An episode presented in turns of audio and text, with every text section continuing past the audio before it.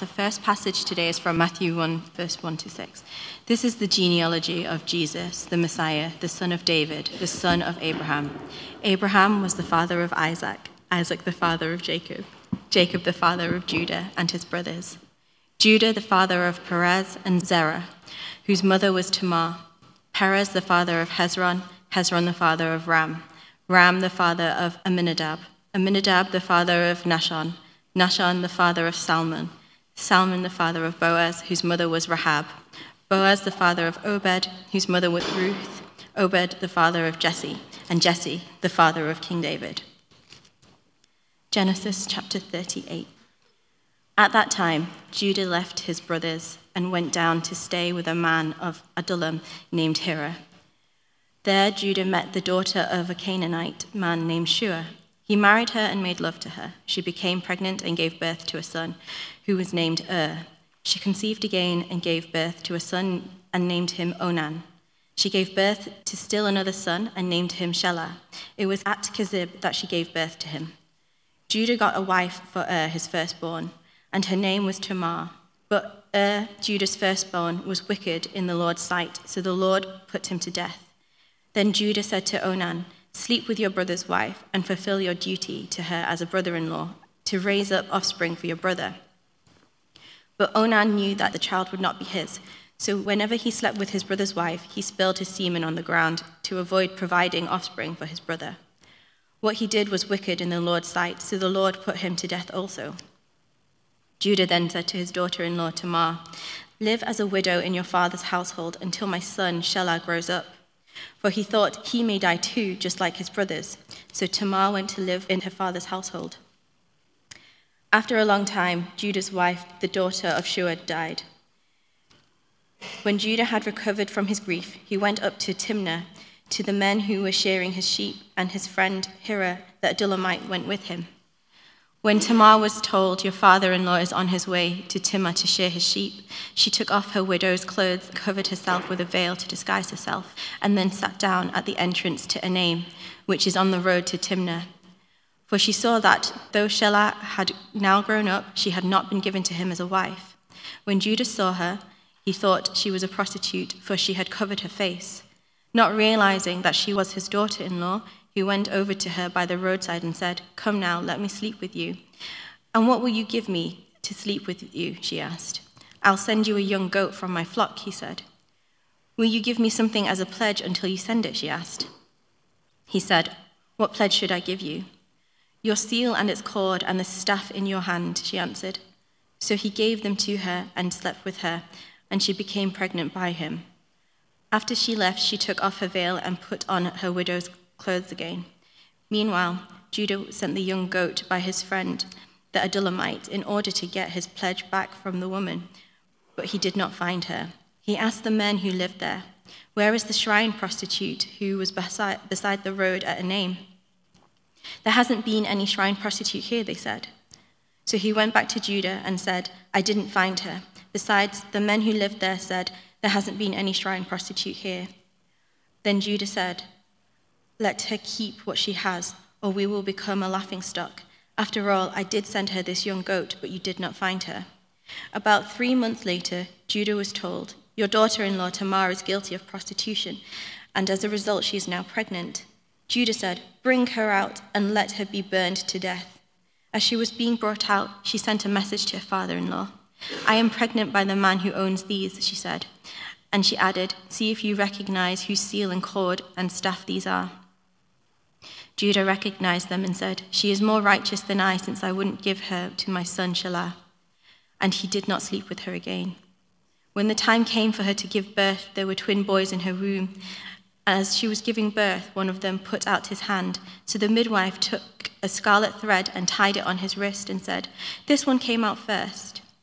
But when he drew back his hand, his brother came out, and she said, So this is how you have broken out. And he was named Perez. Then his brother, who had the scarlet thread on his wrist, came out, and he was named Zerah. Whilst Advent doesn't technically start until next weekend, uh, next Sunday, Christian churches around the world start marking Advent as a preparation before the season of Christmas. uh, we wanted to spend uh, some of our Sundays, the next three, looking at this genealogy in Matthew, and we'll get on to that. But I wonder whether, um, from a society and culture perspective, here in Manchester, Christmas markets are open. They open before Remembrance Sunday. We did Remembrance Sunday, and then boom, Christmas just descends, doesn't it? And I mean, uh, B&M were up there in October with stuff like Halloween and Christmas all mixed in together. But um, you've probably no doubt already started to watch the Christmas ads that are out as well.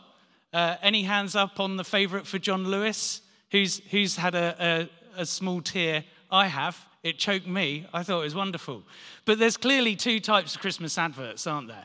There's the ones that are thought provoking, heartwarming, the inspiring ones, like the John Lewis one, which caught people's attention again 2.9 million views on YouTube. And it's very self effacing, isn't it? It wants to just raise an issue that's very close and one that we need to uh, be not just aware of, but supportive of, of the childcare system. But then the other adverts, where they're going, particularly coming out of COVID, it's like, how much can you eat? What is on the table? Let's just go bang. Christmas is just thrown up everywhere. And I found this cheesy uh, Christmas shot coming up of the Christmas dinner and all these ads going around my head. As I was reading Genesis 38, you know, this is what they teach you not to do at Bible college. Don't bring stuff from culture outside. Let the text talk. I just couldn't th- stop thinking about Christmas dinners. And what would it look like if Judah and the family were around the Christmas table? And you've got the uncles there. You've got Perez and uh, Zerah sort of trying to nick some wine or whatever, and mum's making sure that they're eating some vegetables as well. And then one of the uncles just goes, Oh, Perez and Zara, do you know that your, your granddad, Judah, is your dad? Mum, what's going on? You know, could you see the Christmas carnage there around the table? This would be far more chaotic than a Christmas soap special. But how do we make sense of this passage of scripture in front of us? Genesis 38. What good is there here for us? If we're looking for strong moral examples, then we're going to be very disappointed. But if we're looking for the redeeming love of God, who takes broken lives and desperate situations and makes them glorious, then we're in for a real treat. And I hope over the next three Sundays, as we look at some of these women uh, mentioned here in Matthew 1, we will see that deeper. You see, God's grace shines brightest where it is least expected. And we catch a glimpse of it here in Matthew chapter 1 in that family tree. You see, just to highlight one or two things before we get into Genesis 38. Um, genealogies in Matthew's time, in the ancient times, on the whole, did not contain women's names. You can see that from Luke's genealogy. To have women included in these genealogies was quite a surprise, unexpected. But Matthew makes a deliberate point of including four unexpected women Tamar, Rahab, Ruth, Bathsheba. All of them foreigners, not from Israel. Two were Canaanites, one was a Moabite, and one was a Hittite. All of them had questionable, questionable reputations. Rahab was a prostitute who helped Joshua and the Israelites. Bathsheba was an adulteress. Ruth was from Moab, so her entire ethnic origin was the result of incest between Lot and his youngest daughters. And as we'll see, Tamar's story is, is sordid. It would fit in with the tabloid press. And yet, these women experiencing broken lives have a holy calling. These women have a holy calling. You see, God works wonderfully through them so that they, they are blessed. And ultimately, as we see where that family line goes, through Jesus Christ, birth, life, death, and res- resurrection, we are ultimately blessed by them. So, as we prepare to celebrate Christmas and we come into this season of preparation, Advent, we'll see how these women teach us, how they bless us. And the first thing we've got to do as we grapple with this passage is we'll look at some of the characters and, and let's focus in on Judah. Now, we've finished a series looking at Jacob's life. And uh, we, we get to this story. Now, in the context of what's going on here in Genesis, we shouldn't be surprised to see that this story about Judah is wedged in. Uh, in between the more well known story about Joseph. So, if you've got your Bibles open, this is where it's easier when you've got a paper one, because you can just flick back and you'll see the chapter before, 37, introduces us to Joseph with his 11 other brothers who were the brothers we heard about from Leah and Rachel. Joseph was Leah's favorite, firstborn, and became Jacob's favorite. And so we hear about Joseph, and then we hear about Judah. Then it goes back to Joseph. But the whole point is um, 37 verse 2 this is an account of Jacob's family line. So actually, it's not just trying to single in on one brother, but we will, through the story, be tracing Who's going where out of those 12 brothers, the 12 sons of Jacob? And Jacob's favorite son, Joseph, has come to a bit of a sticky patch with his brothers. His 11 brothers plotted to kill him. They then sold him into slavery, and they've deceived their father Jacob into believing he was dead. That's chapter 37. Now, the listener and reader who's attentive will already know, they'd be alert to the fact that Judah is up to no good. So if you just flick back to chapter 37, and it's there in verse 26.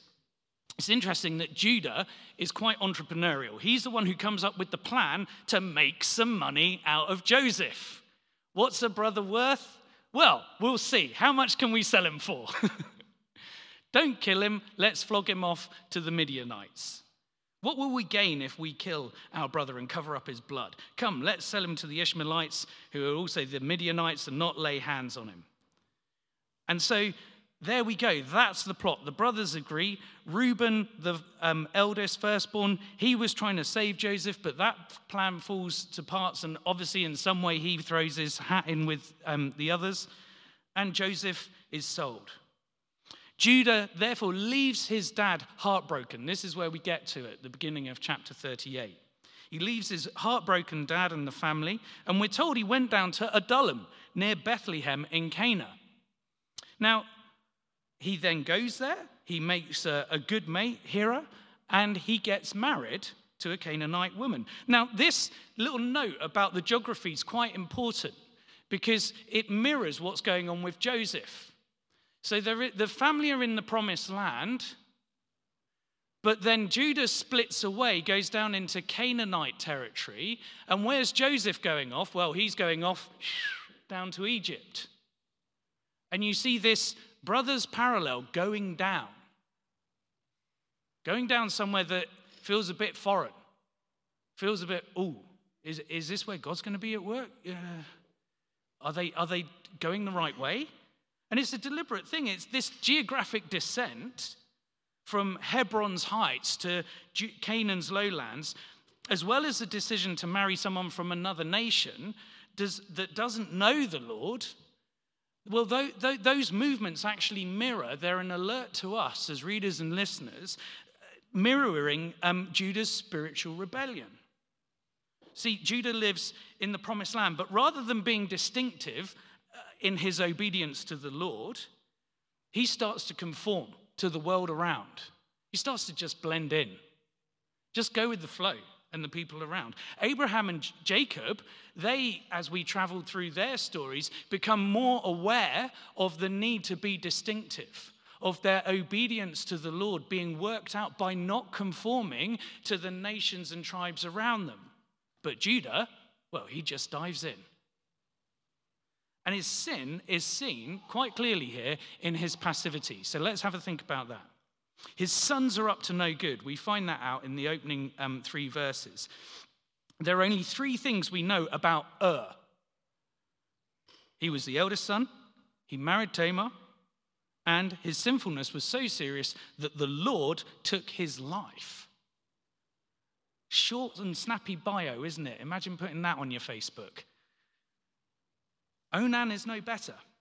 He's self centered. He's not caring in a specific issue, which is to fulfill the ancient Near Eastern Levirate law to marry his brother's wife.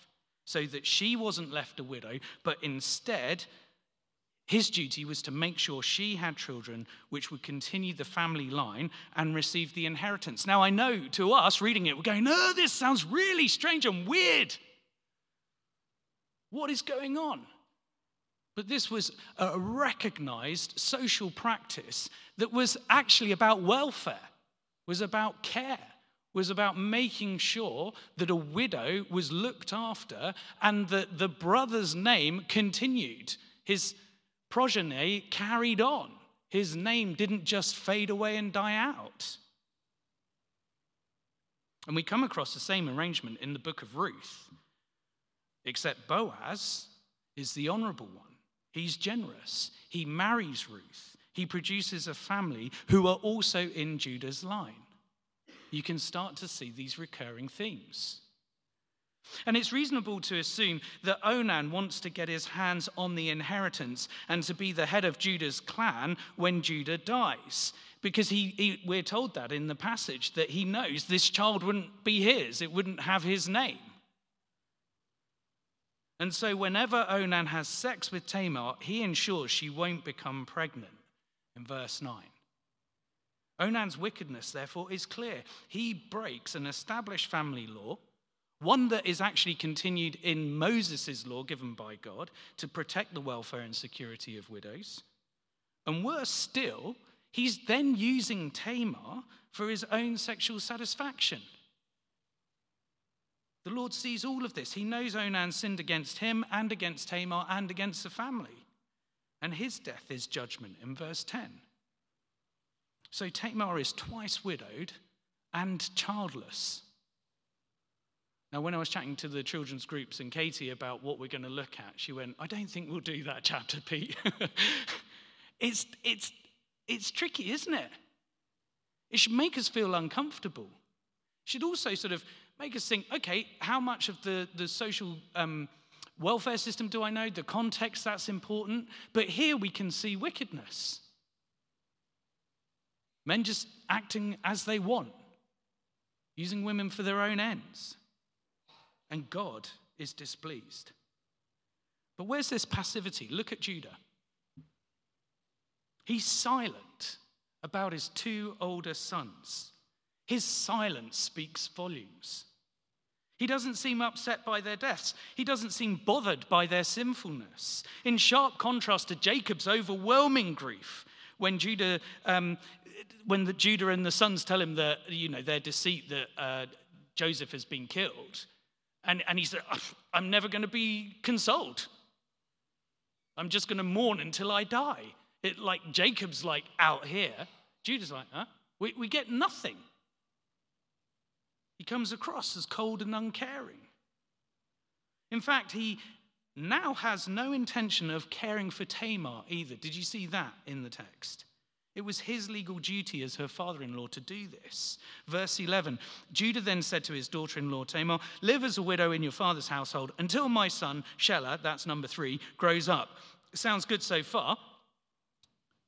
But Go and have a few more years with your folks, and I'll give you a call when Shelah's ready. However, we're told that Judah's real intentions are quite obvious. Verse 11b For he thought he may die just like his brothers. That's an interesting detail put in there, isn't it? Because can you see what's going on? Judah is so self absorbed, he shifts the blame. It's got to be this woman. Tamar. She's either damaged goods or she's cursed or something. It's all on her. Rather than own up to his own faults, to his own mess, to his decision to compromise by going to Canaan, his lack of godly discipleship of his sons, he'd rather blame Tamar. That's easier. It's on her. His sin is seen in his passivity. There's no thought given to his daughter in law. She is abused by men. She might have felt rejected by God too. She might have been thinking, is this really my fault? She bears grief and shame of not carrying on the family line. Jerram Barrs, an English Bible professor and author who uh, worked here in, in the UK and then moved over to a seminary in the States, He explains this, this reaction, particularly this blame shifting between men and women, but in this incident, uh, men blaming women for wrongs. He, he says very clearly from his mission experiences as well many cultures still continue this, especially where a woman survives her husband. She's regarded as the reason for the husband's dying before her, particularly if he dies while he's in his young or in his prime. Um, he mentions in particular, um, not, not to sort of highlight uh, the nation in one sense as any worse than others, but uh, the practice in India of suttee, where burning a wife on her dead husband's funeral pyre was a common practice centuries ago. But it was made illegal in the early decades of the 1800s, largely as a result of William Carey, the missionary, and William Wilberforce's work. This carrying the shame, this blaming the other, of finding honor in that way, has no place biblically. But we don't have to look at other cultures to see how we den- denigrate and shame women, do we? The porn and sex industry, which has been tolerated and now normalized in the UK, especially in the last 60 years, is just outright a vile outworking of self absorbed, perverted human hearts seeking their own pleasure. I'm not going to nuance it, it is. We have justified it as a nation in lots of ways, and it's got to stop.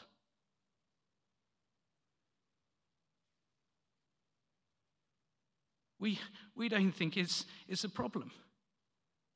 It's horrific. It displeases the Lord. It ruins human beings. And fundamentally, as men, it treats women as a thing.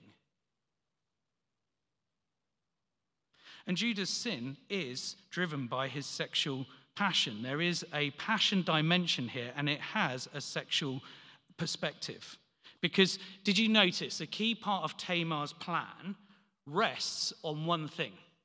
It rests on the fact that she knows he will use the services of a shrine prostitute. In other words, he was a man who, when he wanted sex, he got it. He was ruled by his appetite.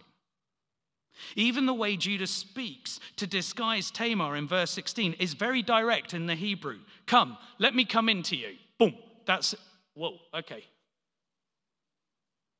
You see, in the bigger story, Judah is directly contrasted with Joseph.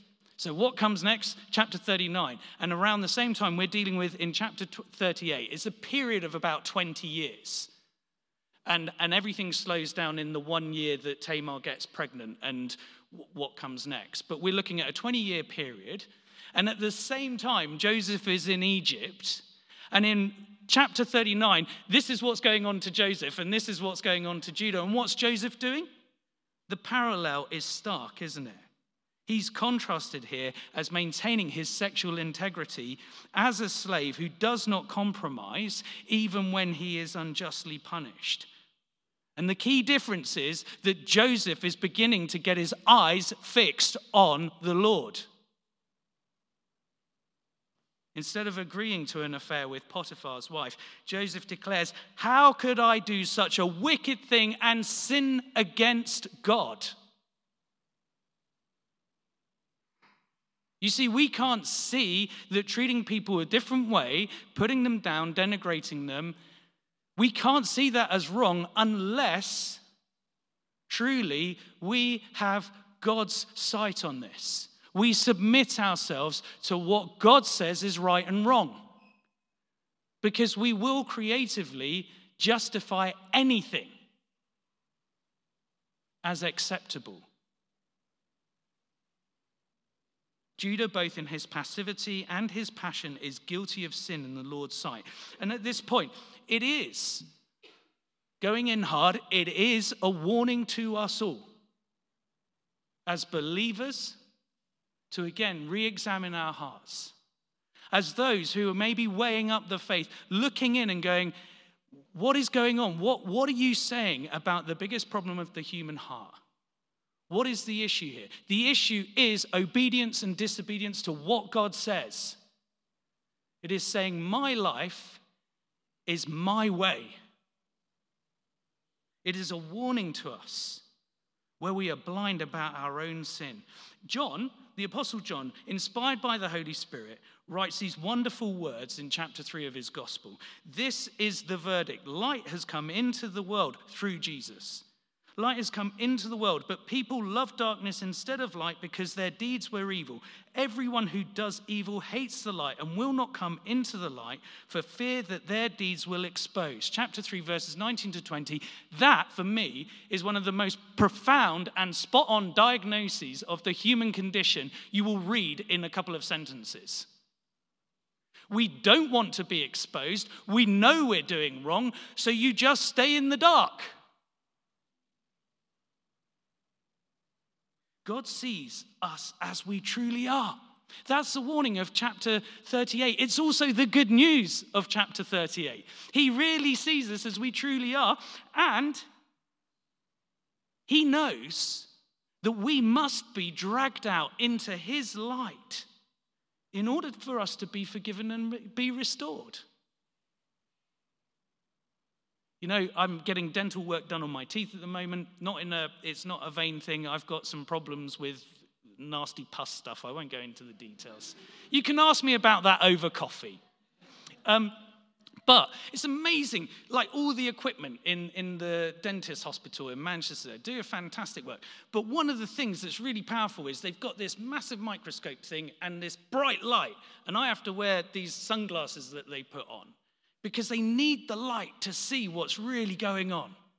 See all the mess, and let's get right in there and drill things and stuff to get to the root of the problem. God needs to drag us into the light. It's a wake up call. It's a wake up call for Judah. It's a wake up call he needed. It's a wake up call we need today. Living in the darkness will end in judgment it will end in actually seeing the one who sees everything, but having no hope, no shield, no place to run, no place to hide, just exposed. But this is the thing sin is exposed so that grace can be given.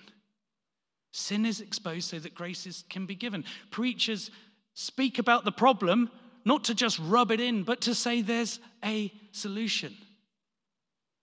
And that's where we'll see with Tamar. Let's look at her. Tamar the righteous. We see here the cost of injustice, we see her struggle. So let's turn to Tamar. Her situation is bleak, isn't it? She's probably in her late teens in verse 11 when Judah gives her her marching orders, but she is not prepared to be a passive victim. She has a plan. She knows her responsibility is to continue the family line. So she produces heirs so that they will have an inheritance in God's promised land. She knows that is part of her calling as now someone married into Jacob's family. And in this way, she takes the Lord's promises that were given to Abraham and Isaac and Jacob, she takes them more seriously and more faithfully than her Israelite father in law. Can you see how amazing is this? The work of God in her life. And in verse 14, we see her plan. And these action words, again, boom, boom, boom, you get this sort of sense of movement. She took off, she covered herself, she sat down. The plan's afoot. And these, these action words heighten the tension. She's not sitting around. She's not waiting for a phone call that's never going to come and off with the widow's covering, and probably puts on something a little bit more seductive to signal that she was available as a shrine prostitute to Ashtoreth, the goddess of that area. But notice the veil. Why does she have that? Well, she needs a disguise. And if you've been paying attention during our Jacob series, you go, ah, wait a sec, disguises. This rings bells. The veil. Jacob's disguise with Isaac goat hair. Leah being veiled as Jacob unwittingly takes her as his wife. And after their night of their first married night together. He wakes up and sees it's Leah, not Rachel, the veil.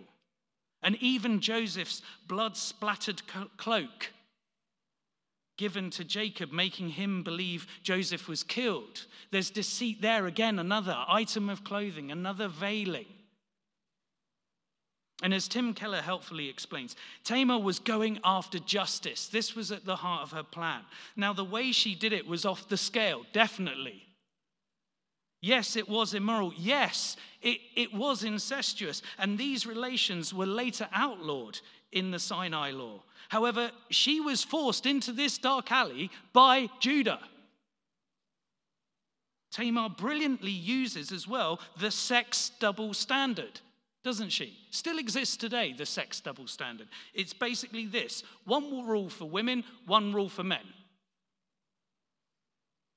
And the rules are given by the men usually. It's the crux of her plan to get what she is entitled to, to expose Judah. Judah had sex whenever he wanted and probably had a reputation for it. She could count on the fact that Judah would not abstain. He wouldn't be self controlled. If he wants sex, he goes and gets it. But he also insists that she stays childless and unmarried. What? So she makes sure she's in the right place at the right time. And there's a bit of humor here as well as Tamar slows things down in their conversation to make sure she's going to get paid. There's no, she's, she's the no nonsense negotiator. She secures three pieces of undeniable evidence in this pledge the seal with the cord, which a wealthy head of family would wear around their neck, and the, the seal would be a, a clay cylinder uh, with a stone carved on it, which had some inscription or a signature mark, something unique, which was that person's e signature. It was their stamp. It's a bit like our facial recognition or the fingerprint. And the staff would be unique as well, inscribed to be clearly identified as Judah's.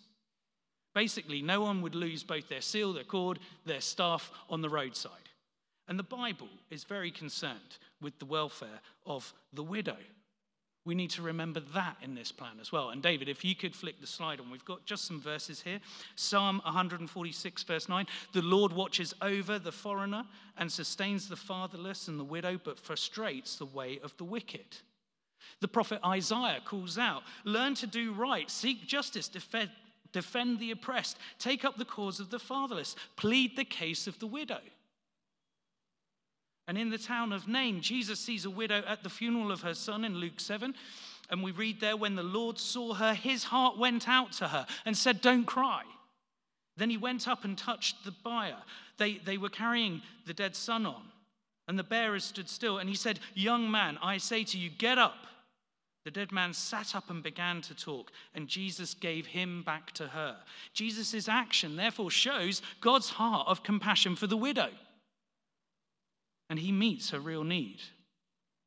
And his grace, God sees Tamar's struggle and meets her need, her desire for justice. She becomes pregnant and in due course gives birth to twins.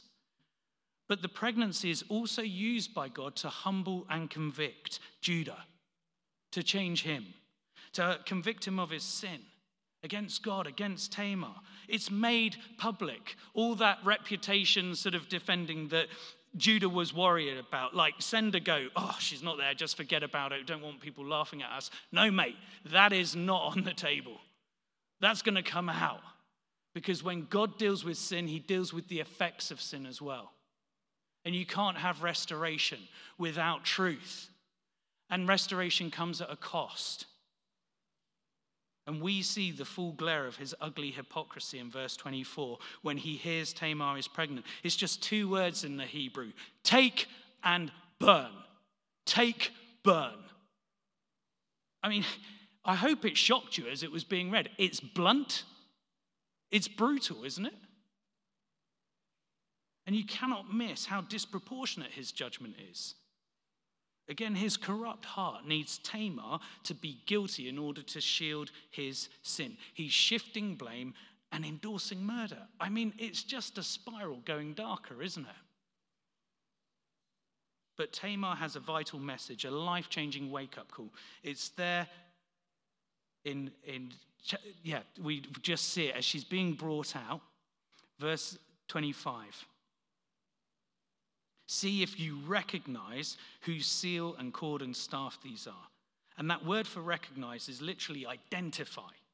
And it's used again in chapter 37, verse 32. And in verse 33, when Jacob has to examine and recognize Joseph's robe. It's here's the evidence. Look at it, identify. Tamar's demanding Judah to look deeply, not just at the pledge, not just at the evidence in front of you, but yourself. Look at yourself. Identify your part in this. Recognize what you've done. You are guilty. You'll see your sinful delusion for what it is. See, Judah, just like us, needs a spiritual awakening. His family have experienced so much of the Lord and ignored so much. His name means to praise.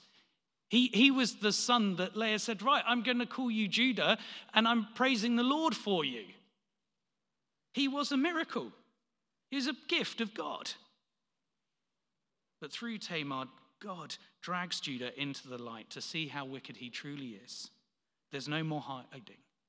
He says it just straightforwardly She's more righteous than I. But what does that mean? In what way is Tamar righteous? You've got to ask that question here. Because after all, she has pretended to be a prostitute. She's had sex with her father in law. It's gone down a dark, blind alley. Well, Tamar's righteousness is in her commitment to honor the obligations to God that she has. It, it's about the promises before the Lord to her husband. She will not give up on that promise.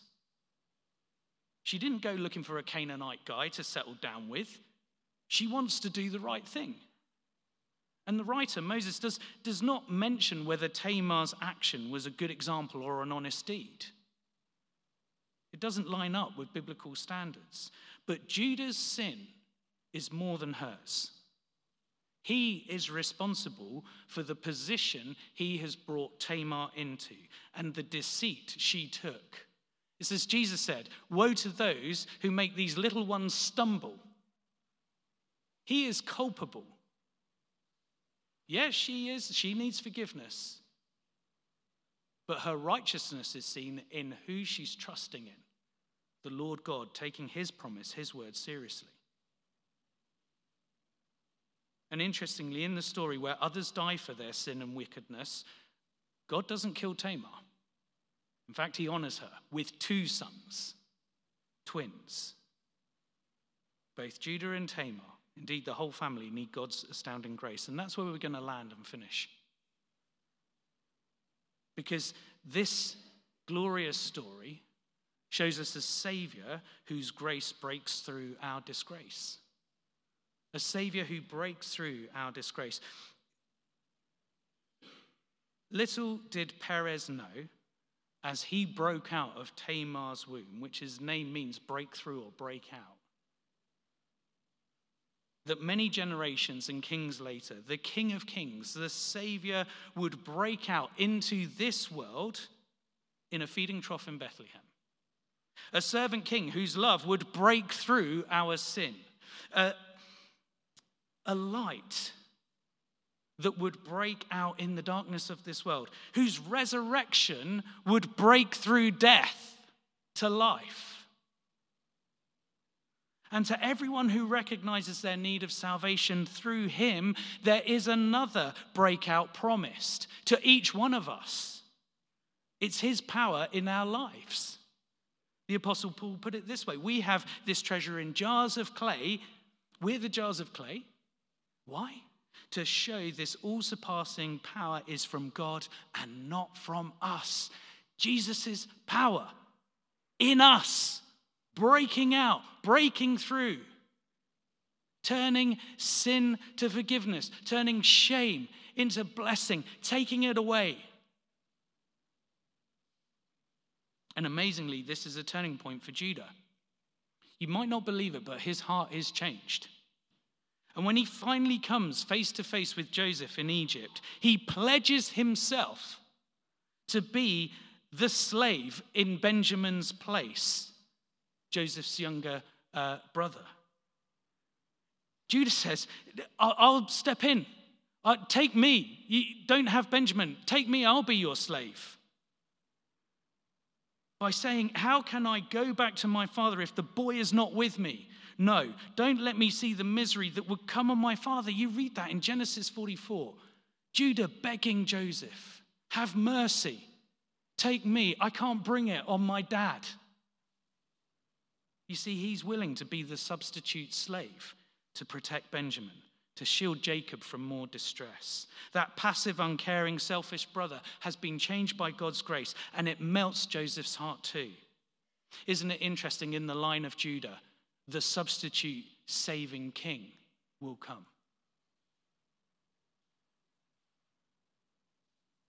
Tamar's story is so challenging, and we've only just started to scratch the surface. It causes us to recognize the sin in our lives and turn from it. And it calls us to help each other, drag each other into God's light as church family.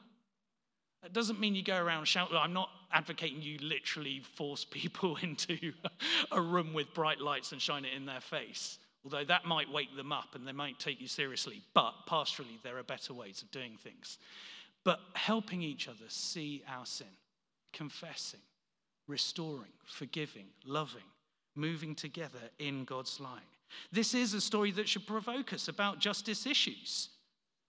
I was just reading this week in, our in the Tear prayer diary, we're praying for gender, uh, about the issue of gender based violence in West Africa, where it's estimated 200 million women and girls aged 15 to 49 live with the consequences of female genital mutilation or cutting. You can look that up on the Tear website, the, the prayer um, requests there and the work they're doing with local churches to support women in their communities. Why is no one talking about that loudly? We need to advocate, we need to petition, certainly in prayer. We can't forget the abuses of the persecuted Christians that they're, what they're facing around the world at this moment. World Cup's kicking off today, Qatar. Many expatri- uh, expatriate community churches are still closed off the back of COVID. The government shut them down in COVID, and they've still shut them down so they can't meet. Hello? Why is no one making a noise about that?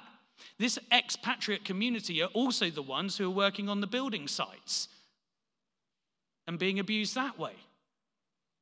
And yet they're our brothers and sisters, and they can't worship together. They could still be imprisoned and worse, for sharing their faith with Qataris. But above all, this account shows us our deeper weak, our deep weaknesses. But even with those deep weaknesses, God's people can see his deeper greatness of his loving kindness. We discover here that the people God loves and honors don't come to him perfect and pure. We're broken people. We hurt and break others. We're weak willed. We disobey his commands when it suits us. Our motivations aren't always blameless. Our plans can be questionable. Our choices are far from ideal.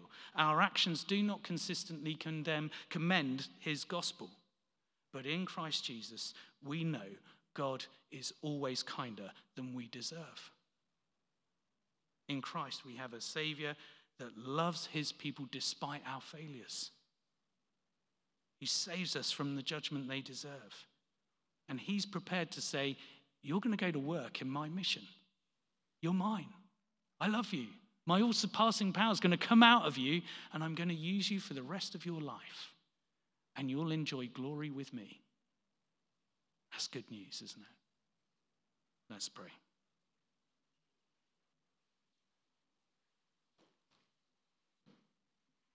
Heavenly Father, thank you so much that we are a people in need of your abounding grace. We're, we're in need of the light of Christ to show our weaknesses, to show our sin, to show where we need to change. But we can't do that without your power, Lord. We can't be forgiven without Christ's finished work. So, Lord, would you keep each one of us dependent on your saving grace, your forgiveness in Christ? Would you keep us alert to where we're just going our own way and where we need to confess sin and come back to you? Keep us in your light, Father. Strengthen us to live for your glory, to know on a daily, weekly, monthly basis that your loving kindness is deeper, greater, inexhaustible. And you see all our faults and still love us and forgive us. Thank you, God, that you are always kinder than we deserve. Amen.